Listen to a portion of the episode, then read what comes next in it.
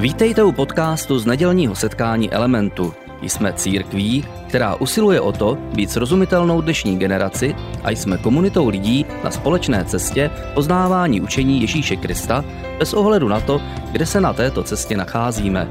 Doufáme, že dnešní přednáška bude pro vás užitečná. Elementu na první srpnové neděli a já jsem moc ráda, že vás tady můžu vidět. Ty, kdo sem chodí pravidelně, ale speciálně vítám i naše hosty, kteří jsou tady. A dneska nás čeká společných 30-40 minut, eh, kdy budu mluvit eh, na téma, to se ještě schovám pro sebe, ale název dnešní přednášky je Ty jsi ale. A já nevím, eh, kolikrát jste tohle v minulém týdnu použili, kdy jste na někoho křičeli, ty jsi ale. A nebo kdy se vám jenom v hlavě honilo, to je ale. A nebo já jsem ale. A my o tomhle dneska budeme mluvit a teď nás čekají takové tři krátké příběhy, kdy si tohle zvolání vyzkoušíme a já budu potřebovat vaší pomoc, tak se na to připravte a zapojte se do toho a budu moc ráda, když mi v tom pomůžete.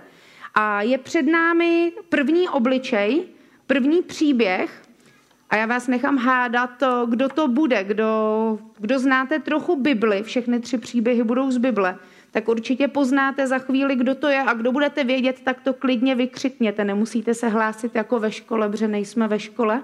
Můžete vykřikovat dneska při přednášce.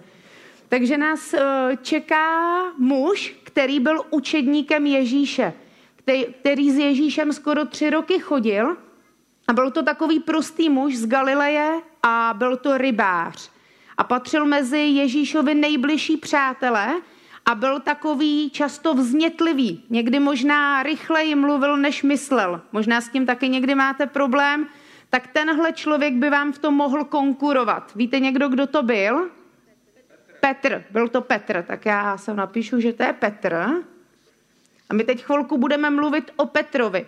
My se podíváme na dobu ještě předtím, než byl Ježíš ukřižovaný. A Petr chodil s Ježíšem, eh, pracoval s ním, patřil mezi 12 jeho nejbližších přátel, ještě možná víc než 12.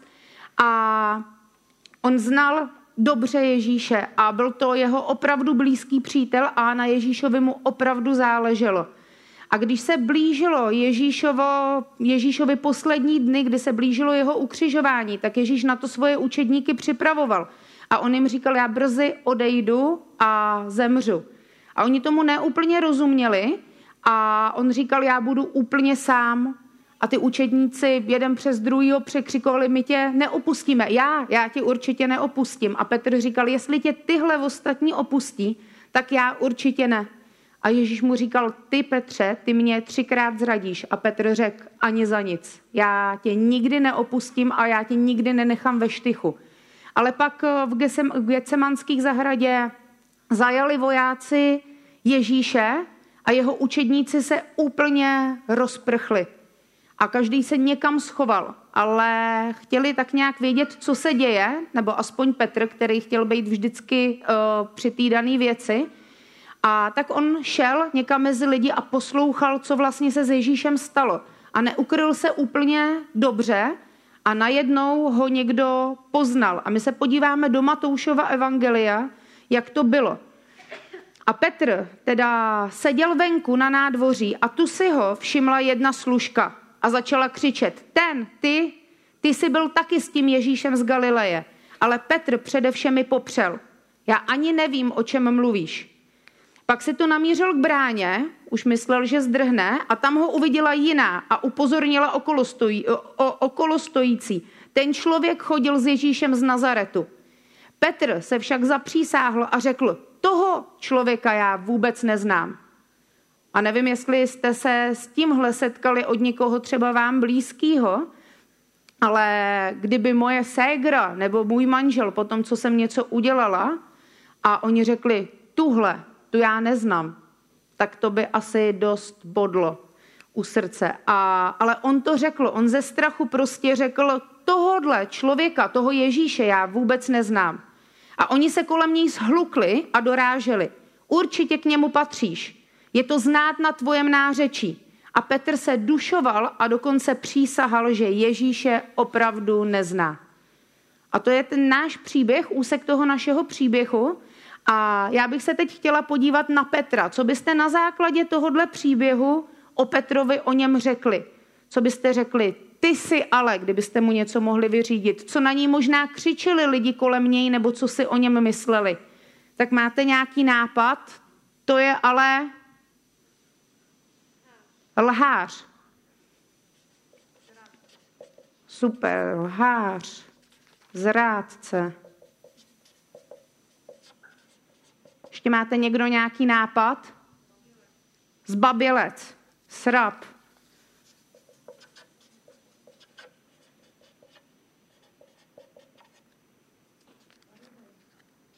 Uh, srab jste říkali. A já to zakončím jedním a já bych možná o něm řekla, protože udělal fakt něco blbýho, že to je sketa. On prostě Ježíše úplně podved.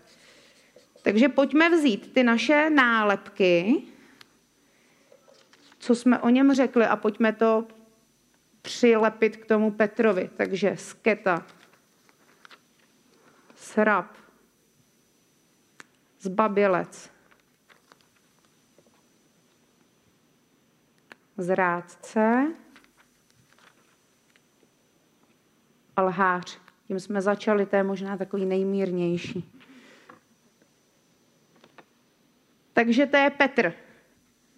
Na Petra určitě lidi křičeli nebo si o něm mysleli a myslím si, že on si ve své hlavě přehrával a dával si ty samý, ty samý přezdívky nebo ty samý slova. Tak, to je náš první příběh, my se k němu vrátíme a pojďme se podívat na jednu ženu.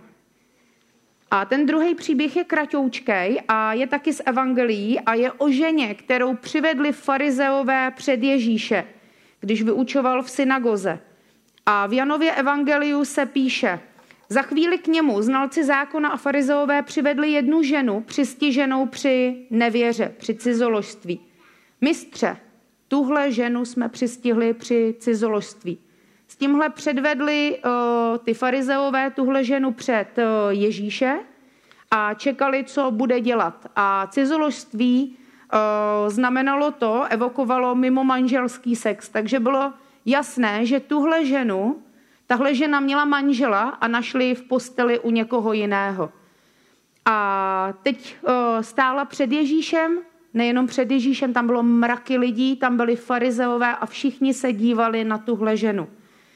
A pokud eh, jste vyrostli v církvi nebo chodíte dále do církve, tak eh, když byste měli říct, to je ale, tak vás možná napadne cizoložnice. Ale uh, nevím, jestli jste se s tím někdy setkali ve vašem okolí, když jste, když jste slyšeli od vašeho kolegy, že ho podvedla manželka, tak asi nikdo okolo vás neřekl o tom, je, to je ale cizoložnice, to je hrozný. Takže v téhle ženě, tahle žena určitě slyšela z toho davu asi úplně jiný jména a my bychom dneska, když to vezmeme trošku zlehka zase, tak bychom možná řekli, to je ale coura.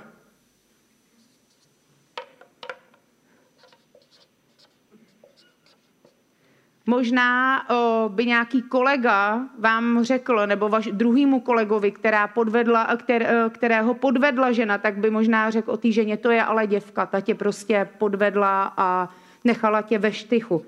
A přesně tyhle a možná horší slova slyšela ta žena, která stála před tím velkým davem. Asi se skloněnou hlavou, asi se třásla, protože čekala na smrt, protože v té době v té době čekalo eh, ženy, které vlastně eh, podvedly svého manžela, čekala smrt ukamenováním. Takže tahle žena tam asi dost zdevastovaná stála před tím davem a to poslední, co jí asi pomohlo, je, že lidi na ní křičeli takovýhle jména. Ale definovalo to, toto, co ona udělala. Takže to je náš druhý příběh, my se k němu vrátíme. A máme před sebou ještě jeden příběh, který je o dalším učedníkovi a jeho jméno určitě najdete taky brzy. A byl to učedník Ježíše, který uh, původním povoláním byl celník. Víte, jak se jmenoval? Matouš. Uh, Matouš. Matouš byl výběrčí daní a nikdo nemá uh, rád placení daní. Neměl uh, to rád nikdo, uh, nemá to rád nikdo dneska, neměli to rádi lidi dříve a už naše děti ví, co jsou to daně, protože já, když jim třeba dávám sušenku, tak si ukousnu a říkám, tohle byla daň.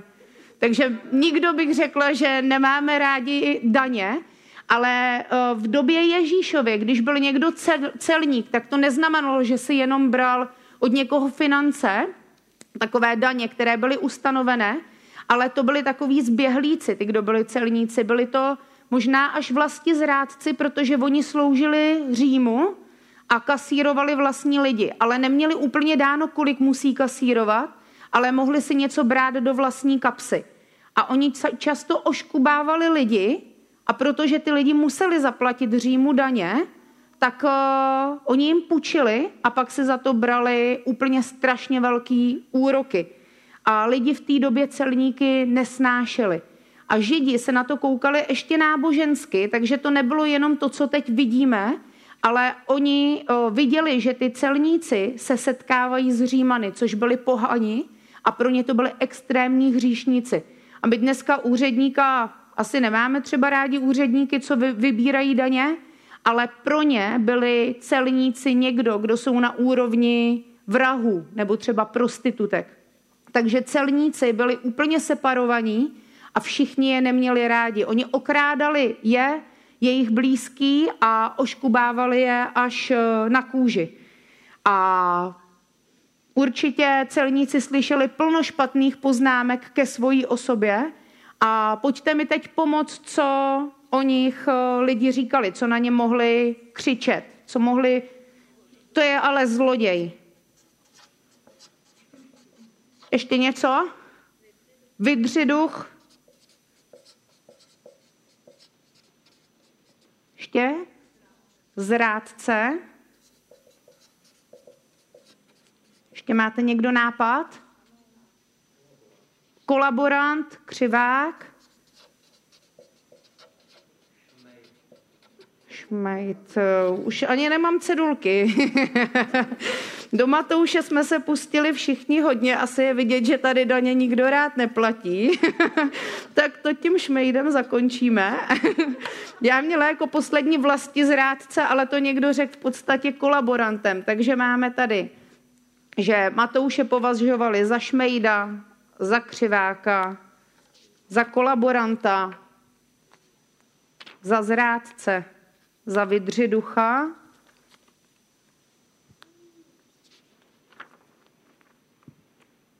a za zloděje. Tak a my teď eh, jsme eh, prošli tyhle tři příběhy tří lidí a my se k ním ještě vrátíme, protože tímhle to nekončí. A tohle byla vlastně taková malá ukázka toho, jak přemýšleli lidi dřív, ale jak přemýšlíme i dnes a co děláme často v každodenním životě. Někdo míň a někdo víc. Kdy křičíme, pokud eh, jsme takový emotivní, tak křičíme ty si ale, když jsme takový víc distingovaní, takový víc eh, v klidu, nechceme dělat konflikt, tak se nám v hlavě honí. To je ale. To je ale hlupák, to je ale blbec, to je ale sobec, to je ale ochlasta. A můžete si doplnit, co chcete. A tomuhle se říká nálepkování a nálepkováním se uh, zabývá etiketizační teorie, anglicky labeling theory. A tahle teorie se nejdřív zabývala nálepkováním, nebo zkoumala, co nálepkování udělá a došla k tomu, že opakovaný a takový jako silný negativní nálepkování může způsobovat, způsobovat u mnohých lidí nějaké deviace. Prostě je zasekne na místě a stanou se z nich uh, závislí na drogách, na alkoholu, stanou se z nich uh, zloději, stanou se z nich lidi na okraji společnosti, bezdomovci. A my se s tím nálepkováním setkáváme téměř všude a netýká se jenom nějakých deviací, pokud to chápeme tohle slovo hodně silně, ale potkává každého z nás. A potkává nás už v dětství, kdy nám něco upadne a tatínek řekne, to je ale nemehlo.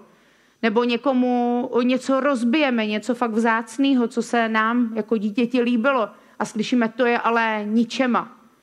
Kdy dítě dělá nějaký lumpárny a slyší, to je ale zlobič, to je ale, to je ale prostě grázlík. A pokud jste se s tímhle nesetkali v rodině, což je super, tak eh, vás to možná neminulo ve škole, kdy jste měli dobrý známky a slyšeli jste, to je ale šprt, nebo to je ale bonzák, nebo jste někdy něco rozbili učiteli a slyšeli jste, to je ale budiš k ničemu, to je ale grázl.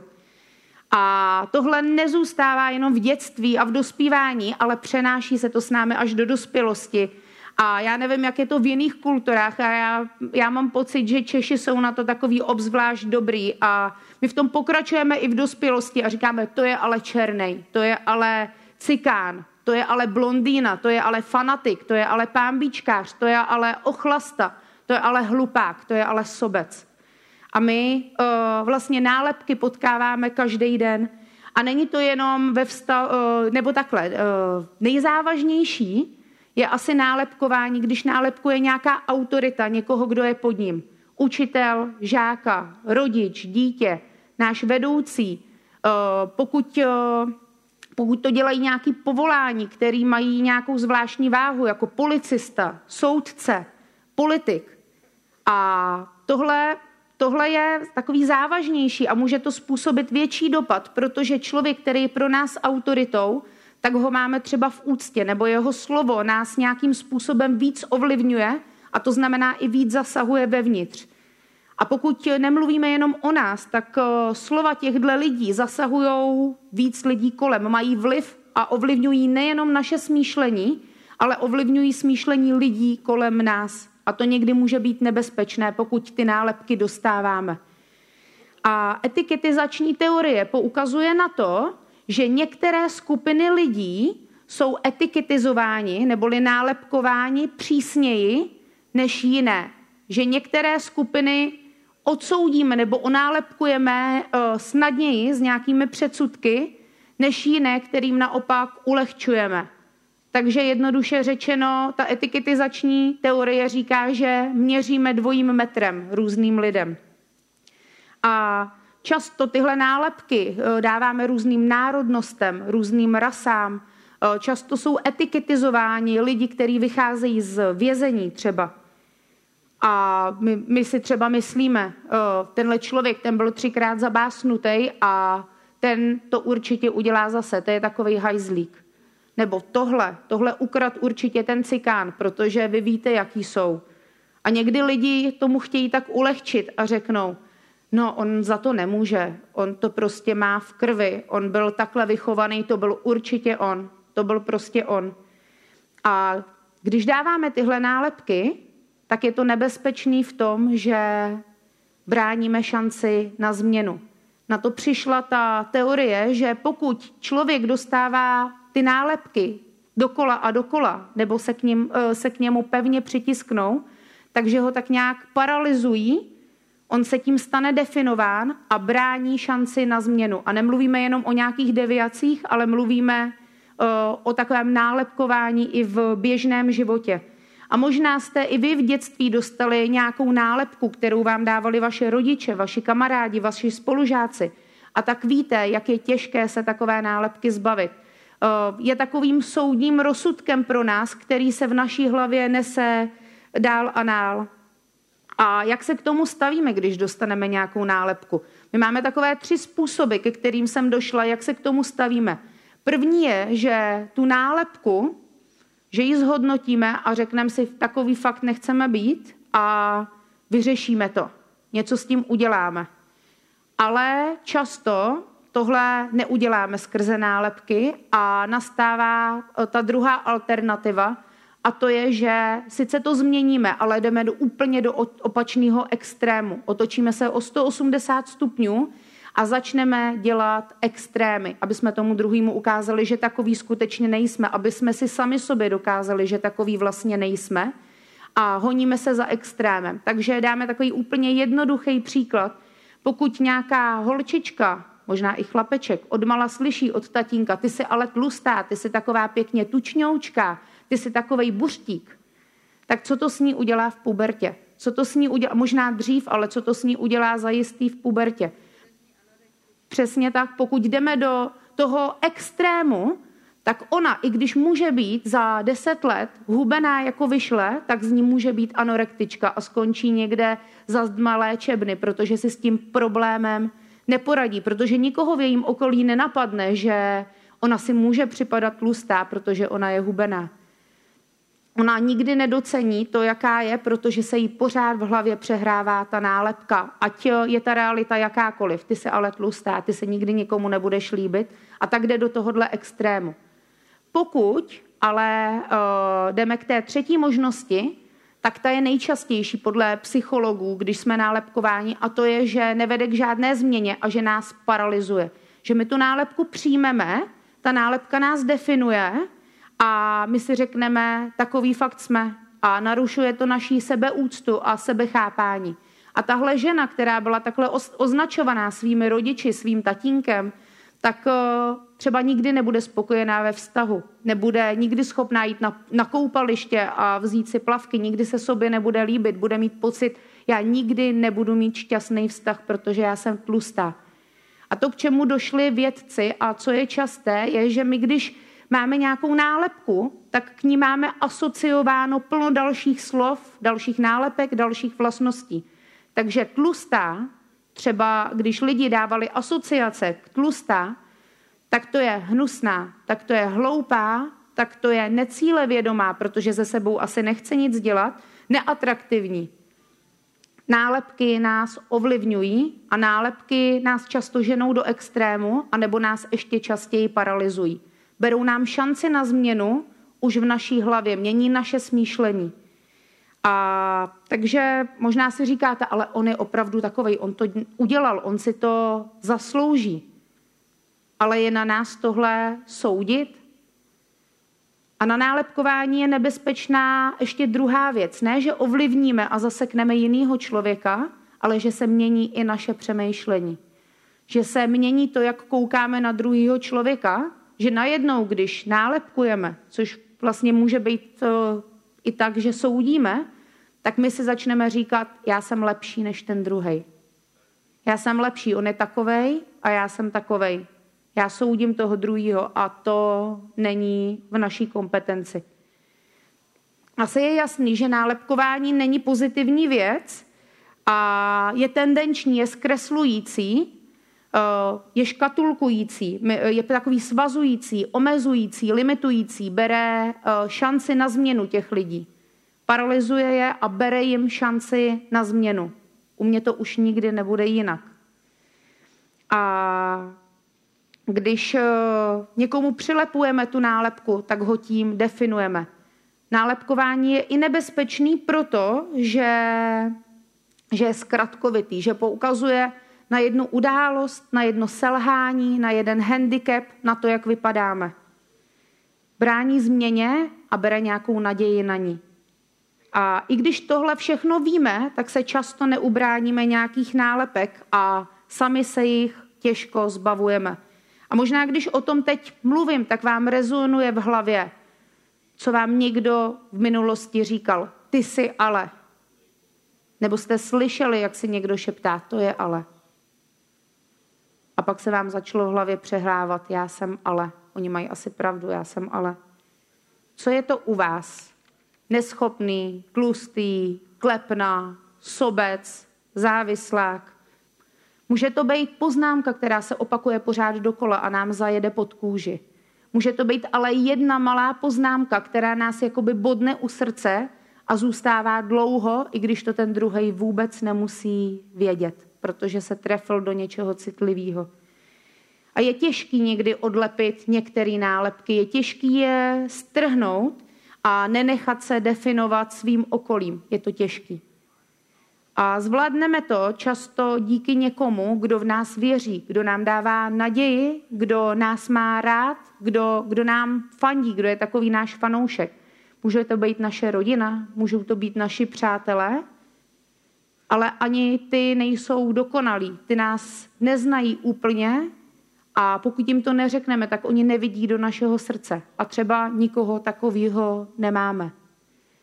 A já pro vás mám dneska takový připomenutí, nebo možná i pro někoho novinku, takovou naději, že my v našem životě můžeme mít někoho, kdo ty nálepky odlepí.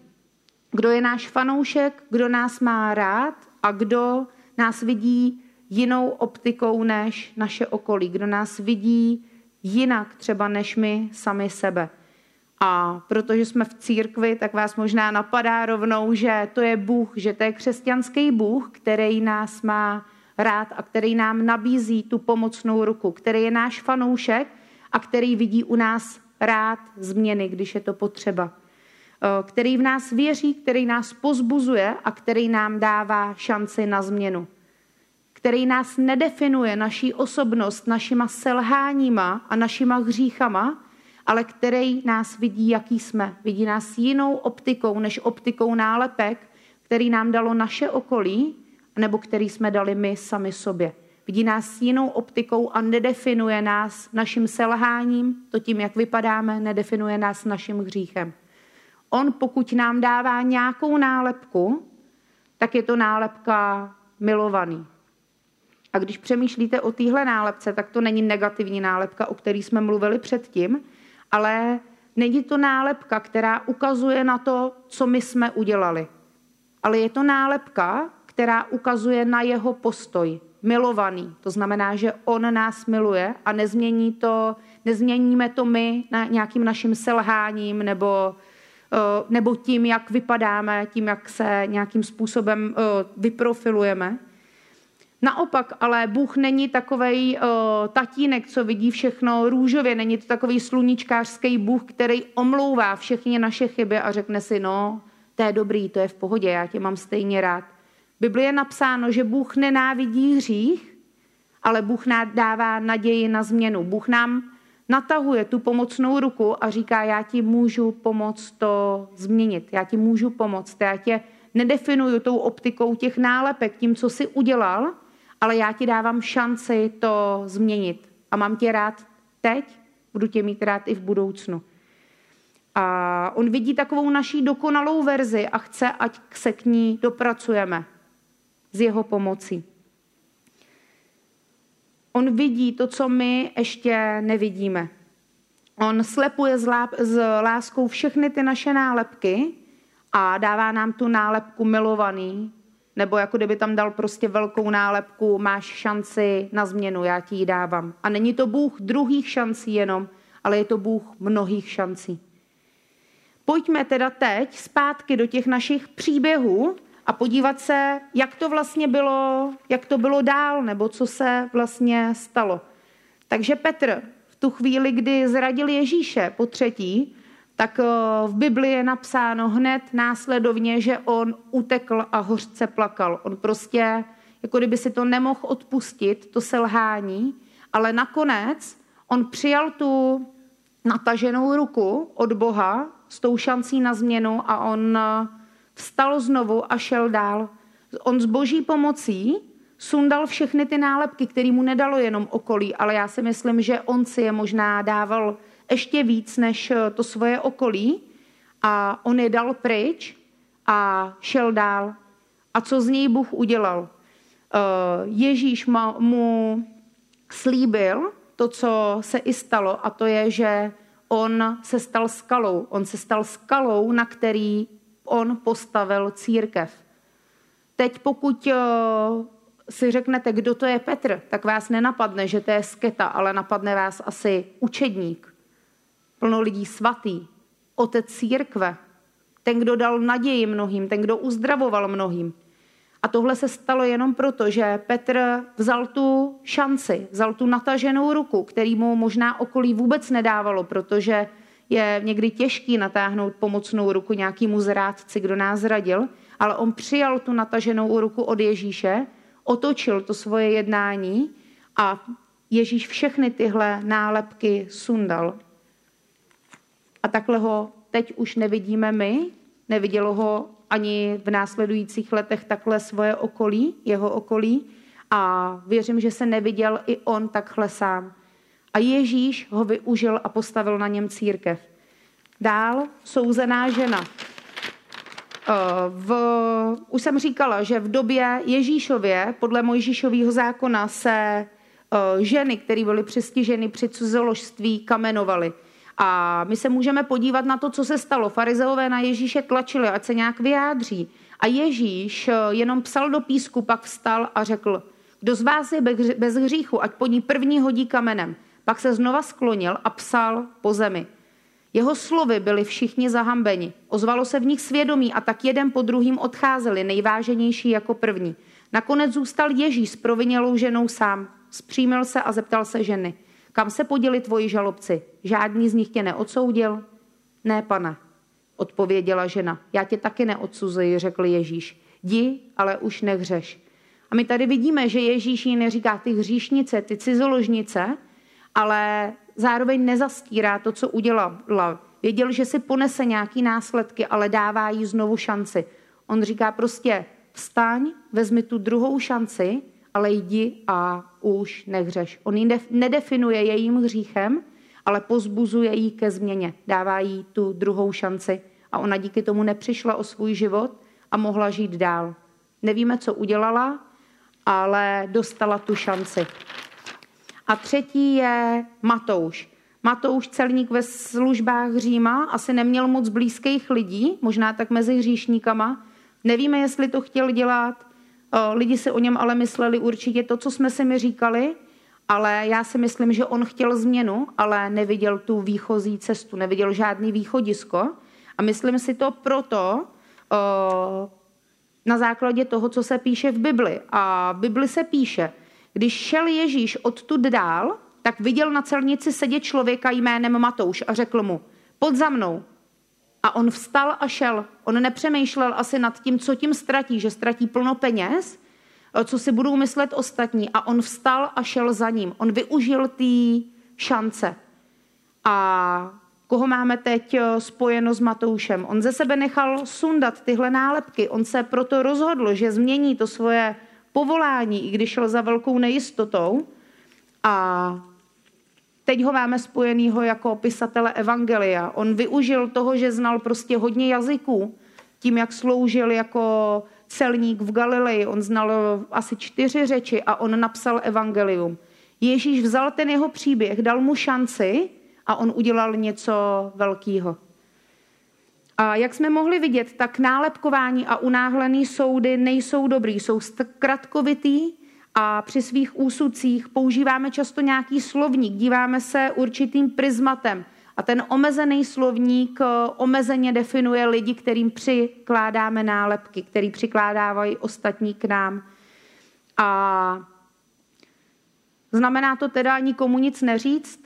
To určitě ne, pokud nám na někom záleží, tak my druhýho musíme konfrontovat, ale ne nějakou nálepkou, ne, že ho definujeme jeho selháním nebo hříchem, ale my můžeme říct náš pohled na věc. Ne, že řekneme, ty jsi ale, ty jsi ale sobec, ale mě tohle prostě ranilo a myslíš, že bys to nějakým způsobem mohl změnit? Nebo ty jsi ale klepna. Můžeme říct, já si myslím, že to, co říkáš, je pomluva a raní to ostatní lidi. Můžeme tím, jak mluvíme s ostatními, přinášet šanci na změnu a ne dávat rozsudek. A možná se teď cítíš onálepkovaný od hlavy až k patě, nebo ti zní v hlavě je jedna nálepka, kterou si dostal v dětství, v dospělosti, v dospívání a nejde ti dát dolů. Tvoje okolí ti nepomáhá, tobě nejde dát dolů a já tě chci pozbudit k tomu, ať eh, dneska prosíš Boha, ať eh, se vidíš tou jeho optikou, ať opravdu můžeš cítit, že z tebe spadlo to břemeno a on slepuje tu nálepku, přes kterou se vidíš. On tě tak nevidí, ale ať slepí tu nálepku, přes kterou se ty tak vidíš, ať se vidíš jeho optikou. Zároveň ať ti může ukazovat uh, příležitosti, ale i věci, ve kterých je potřeba se obrátit a který změnit, jako to bylo u té ženy. A je na tobě, kým se necháš definovat. Je na tobě, jestli se necháš definovat okolím kolem sebe, nebo jestli se necháš definovat Bohem. A nálepky milovaný, obdarovaný, moje dítě, Je na nás, jestli je přijmeme a jestli využijeme ty šance, který nám dává Bůh.